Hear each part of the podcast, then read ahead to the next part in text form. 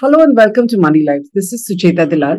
This week we're talking about what everybody is talking about, which is, as everyone calls it, a Himalayan blunder.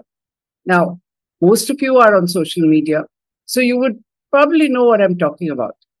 Basically, Himalaya Wellness Company filed a defamation suit against someone who's very popularly known as Liver Doctor. His name is Dr. Cyriac Abby Philips.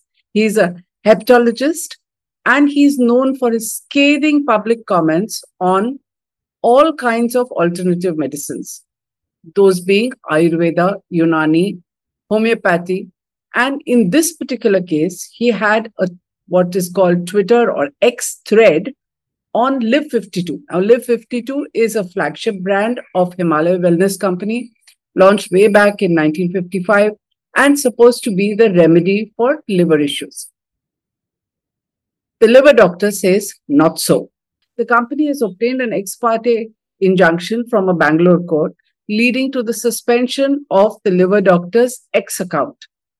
And the next date is 5th Jan, which means until then he was supposed to be completely silenced. Why the X? Because he published a long thread with lots of scientific detail, completely debunking the contents of Liv52. The suspension of his account led to an explosion of support for the doctor on social media, on Twitter. And in fact, instead of silencing him, it ended up amplifying his message so much that it perhaps hurt the brand far more than Himalaya could have even imagined. And I'm going to call it Himalaya now instead of Himalaya Wellness Company. So here's what happened people just jumped up to support him. Some wanted to raise money for his legal issues. Lawyers came forward to offer him legal help. And some said, okay, let's amplify this message. And screenshots of his Twitter thread began to go viral. So, what never got suppressed at all?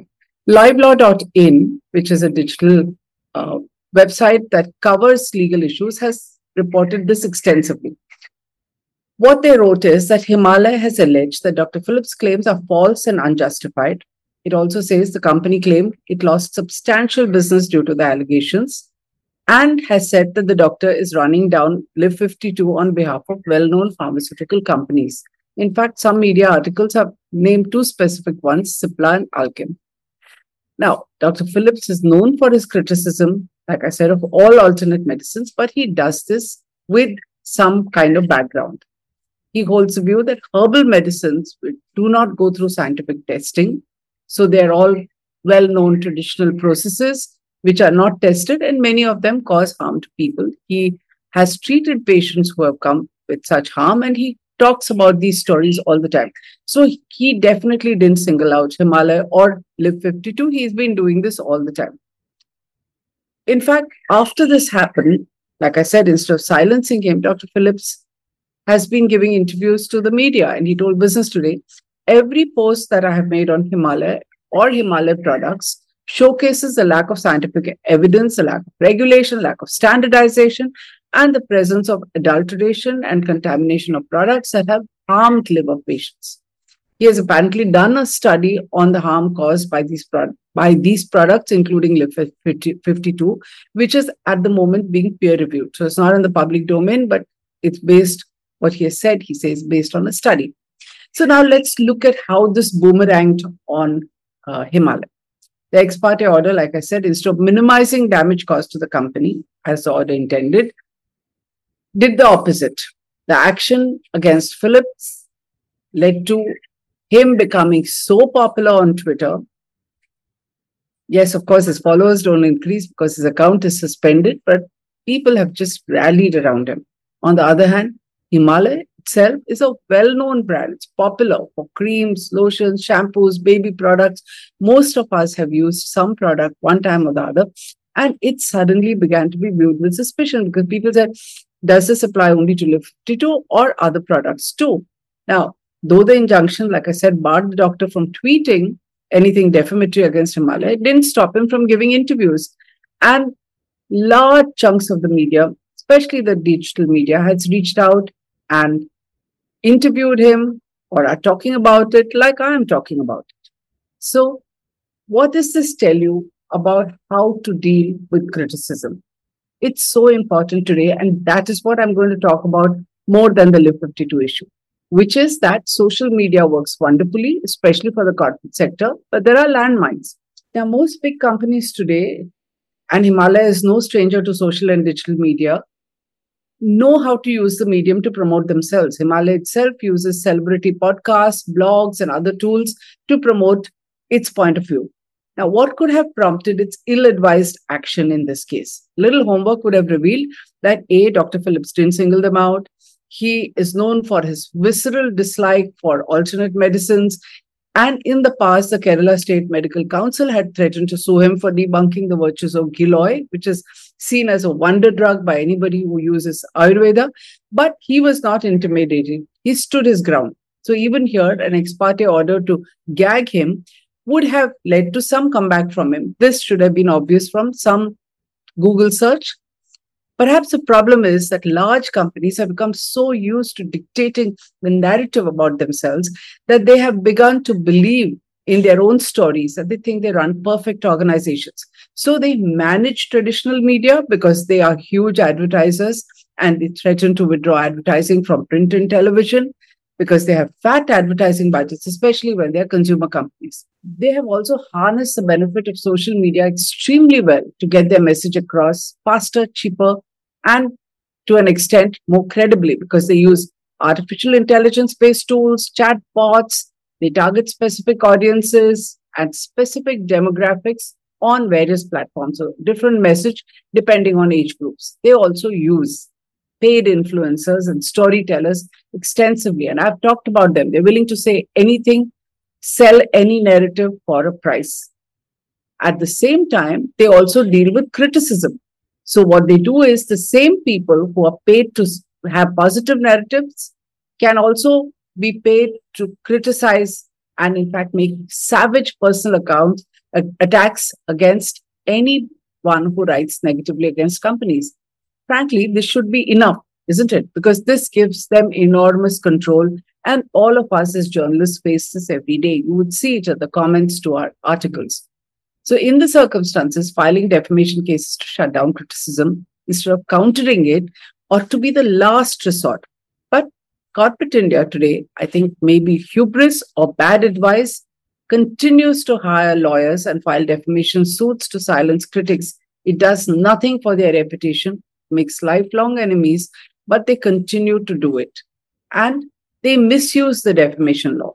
So legal experts will tell you how the judicial response to defamation should balance freedom of expression, public interest, right to reputation with actual damage caused to a company, entity, person, his reputation before arriving at a decision. But as most of you may know, or you may not know because you're not journalists, ex parte orders are routinely issued in favor of powerful entities. Such entities can be politicians, companies, educational institutions who has to fear actual real criticism about how they behave. Now, sometimes this coercive active can boomerang. Happened with Liver Doctor. It happened in our case with when the National Stock Exchange filed a 100 crore defamation suit against Money Life in 2015.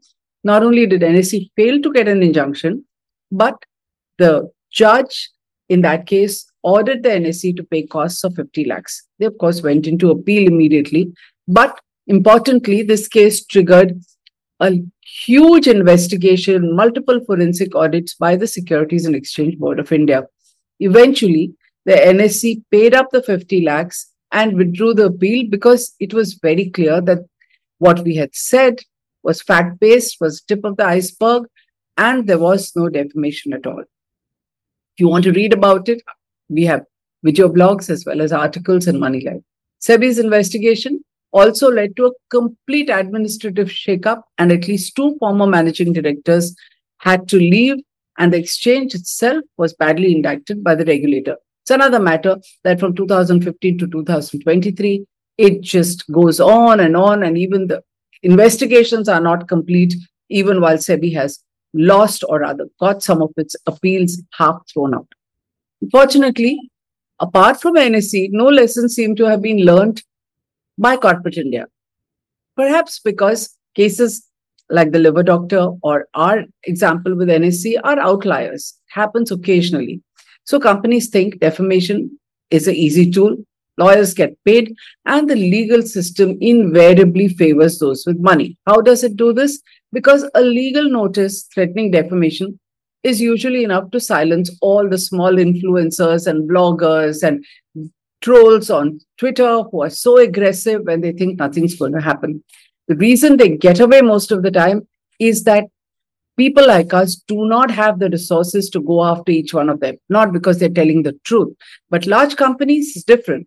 Persistent people, they go after them. A legal notice is usually enough. Most people don't want to go to court.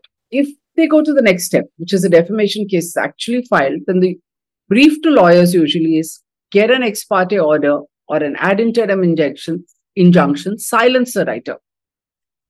What's the idea? Because the process itself is a punishment.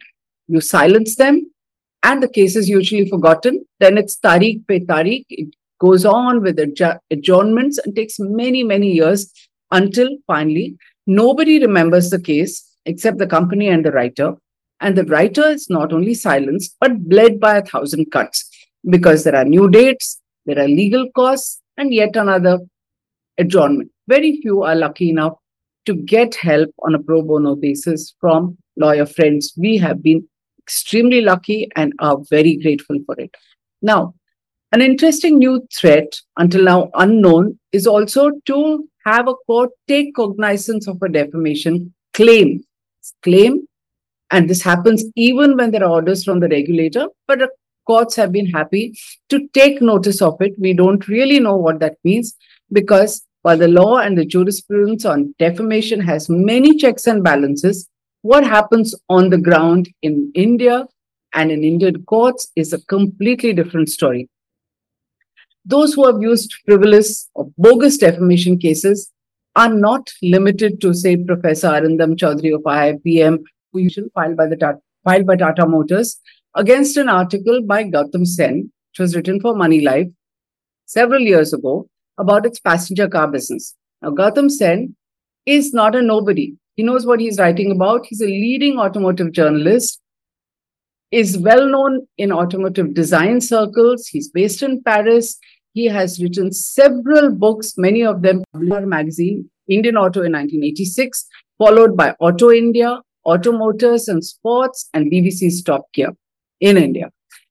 And yet, he's with 35 years in the profession and a solid reputation, nothing mattered. The Tatas went and filed a case against a story which we thought was so weak and so stunning because we had used their site that we actually thought someone was playing a hoax on us and wrote to the group to inform them that someone is misusing your name until we realized that no, this was a planned action and the case is dragging on and forth. That's how weak we think it is, but it's not what we think. The case is going on and on from before COVID. Another example is a 100 crore defamation suit filed against uh, filed by ITC against Manu Rishi Gupta. He's a portfolio manager and the chief executive of MRG Capital Partners. In this case, also, in December 2021, he filed his response. His article was titled Magic Illusion or Just Trickery The Story of ITC. ITC filed the case in July 21. What's happened until now? Nothing. A few adjournments, and it goes on. I'm sure none of you even remember what happened, and that's how it is intended to be. The lawsuit against Dr. Philips is another worrying example of how companies use their financial resources to silence criticism, even when legitimate concerns are raised. A few more cases have to boomerang, and hopefully, people will wake up and this will become a case study.